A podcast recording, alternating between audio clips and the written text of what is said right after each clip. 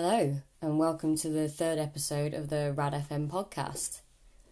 Today I'll be exploring left wing and right wing misogyny and how both ultimately manifest in the demonisation of women who speak out against it.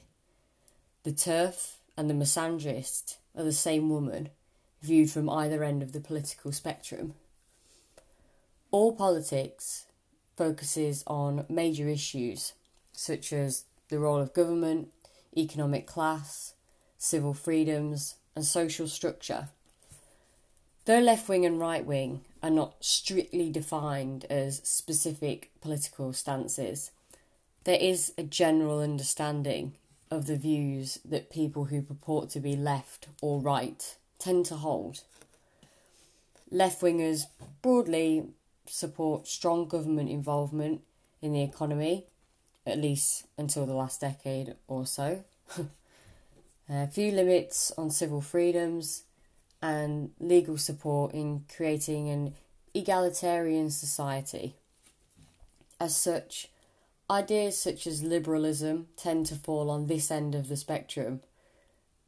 Right wingers broadly support minimal government involvement in the economy, stronger limits on civil freedoms, and legal support in maintaining a social hierarchy. As such, ideas such as conservatism tend to fall on this end.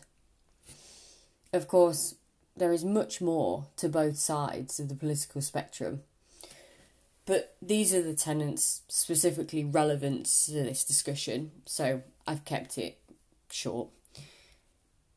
All humans have natural freedom in that they are only truly limited by their own capabilities. But society is also created through the implementation of law the concept of a civil liberty, which outlines certain rights that the government cannot infringe upon whilst performing its duty. Rightists are often in support of contravening these liberties for the good of society as a whole, in their opinion, anyway. Especially if doing so is in the interests of maintaining the strict social structure that they favour. Leftists, however, work to enforce or even create as many liberties as possible and generally believe that a relatively unstructured society that allows liber- individualism to flourish is best. However, neither approach is free of misogyny, it just changes the mode of application. When thinking of post World War II leftist movements, it's likely the civil rights movement and the women's liberation movement come to mind. This period of history reached from the 1950s to about the 1980s uh, with the civil rights movement reaching its peak in the 1960s and the women's liberation movement in the 1970s. Anyone familiar with British slash North American cultural history will recognise this as the free love era, which fought to reject state restrictions essentially on sexual expression. It heavily borrowed from feminism appropriating the rejection of marriage, uh, recognition of equality for lesbians, and the demand for freely available contraception and abortion. However, it then intermingled it with challenges to age of consent law. Uh, notable example, the paedophile information exchange publicly it gained traction in 1970s UK uh, driven by this movement. Uh, the encouragement of women to have casual sex. At least six books were published at this time endorsing free love, uh, all were written by men. And the normalisation of porn and prostitution. It was far from an original take, however. Um, the man who coined feminism in 1837, Charles Fourier, was a radical socialist who opposed marriage and prostitution, but instead advocated for a society where sexual desire was seen as a need comparable to hunger or thirst, and as such must be fulfilled, necessitating the alloc- allocation of beautiful young virgins for this purpose, and altogether negating the concept of rape. The critical social analysis that came from the civil rights movement was revolutionary. So much so that the women's liberation movement used it as a model for its own progression. And the work of black women was ignored for their male counterparts, and even the most prominent names have been reduced to little more than a singular act. Um, and Rosa Parks is an excellent example of this. In the source document, I have linked some academic pieces that discuss the misogyny within the civil rights movement and highlight the invaluable contributions of black women to the cause. Um, I haven't got into it because I would like to leave it to people who have uh, a personal tie to the experiences. Um, so I hope that the the documents will will really explore that and do it justice. Um, left wing empowerment has always been for the benefit of men. And the current push to expand the definition of woman to include males is no exception. Unhooking the link between gynocentric language and the female body obfuscates the discourse around misogyny and distorts every woman's issue to a people's issue. A parallel universe where anyone could need an abortion or suffer from female genital mutilation, and where women commit murder and sexual violence at the same rate men do.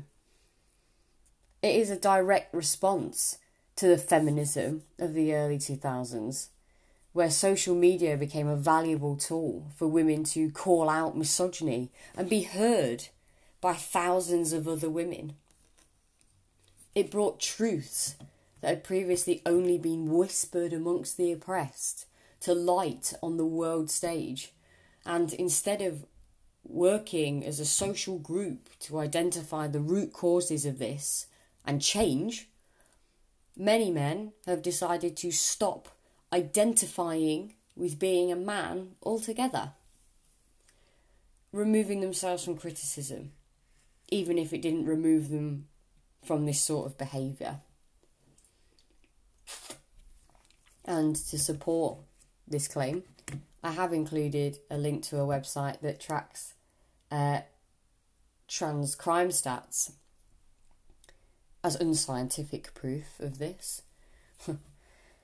This has consequent benefits for both the trans identified male and all the other men.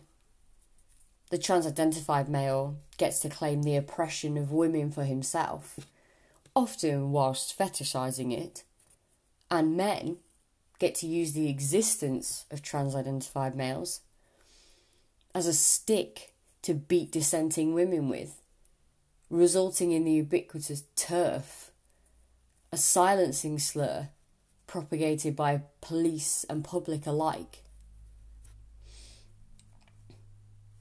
The left wing is now a liberal patriarchy. This, however, has resulted in the unlikely alliance of gender critical people, most specifically radfem women. And right wingers now, let's be clear right wing politics is undeniably misogynist. A wing well populated by religious people. Now, key positions include being against contraception and against abortion, both of which remove the rights to sexual agency and the right to bodily autonomy, diminishing women's rights in a way that never happens to men. Removing these rights has a purpose, though. It forces women to abstain from sex unless they want to become mothers.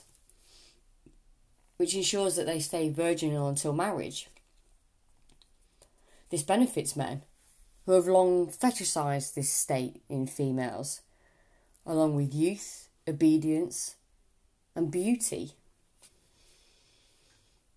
However, it is worth noting that conservative right wingers picketed and protested the paedophile information exchange meetings, whilst the liberal leftists attended and applauded them. Now, right wingers appear to like youth, but not young. As such, gender roles in the right wing are strictly adhered to.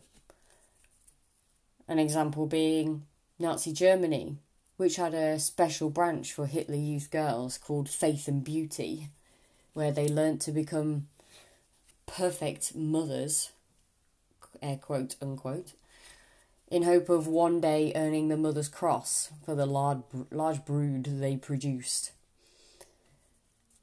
And this enables a strong, if unforgiving, social structure.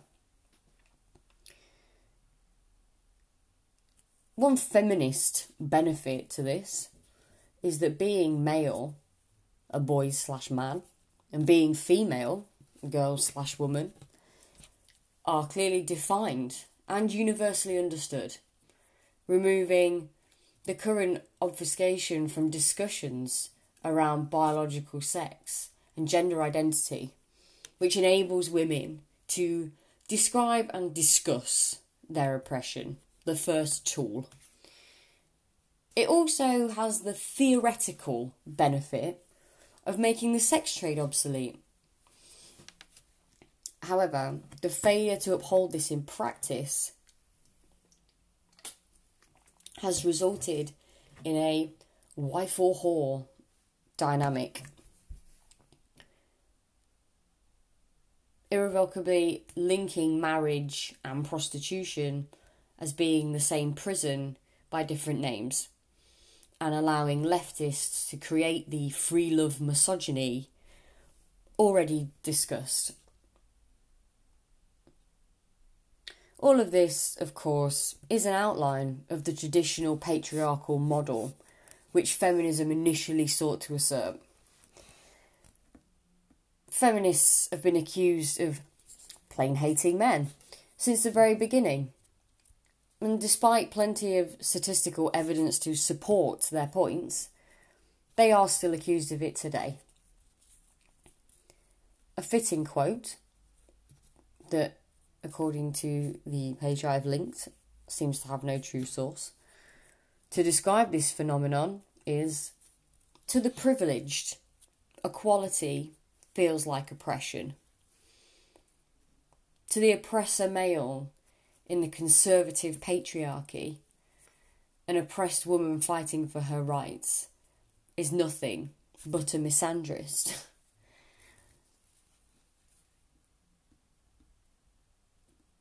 it is amply demonstrated, in my opinion, that feminism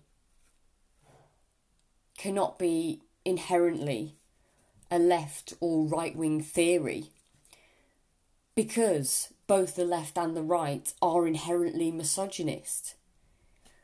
It means that feminists on both ends of the political spectrum are standing in opposition to at least part of their own political alignment. Leftism supports freedom of romance and sexuality, the right to abortion and contraception and lesbian rights.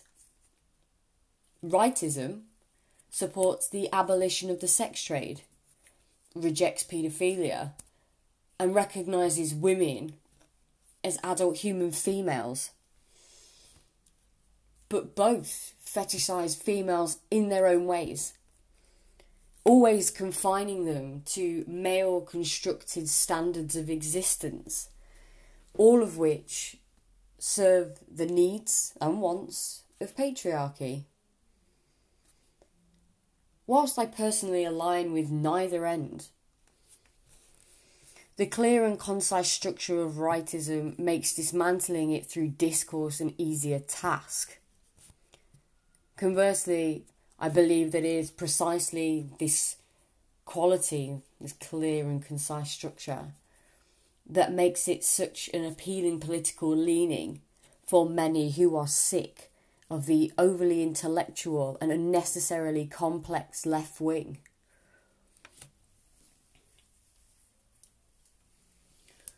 Let us pinpoint the deciding factors in our oppression and create ourselves a new space on the spectrum where we are united in our feminism, even if we are divided on everything else. Thank you for listening to today's episode of the Rad FM podcast. If you'd like to share feedback or want to get notified when a new episode is available, follow us at RadFM Podcast on Twitter or Instagram. I also post a document containing a transcript and source links after every episode on Twitter. In solidarity, sisters.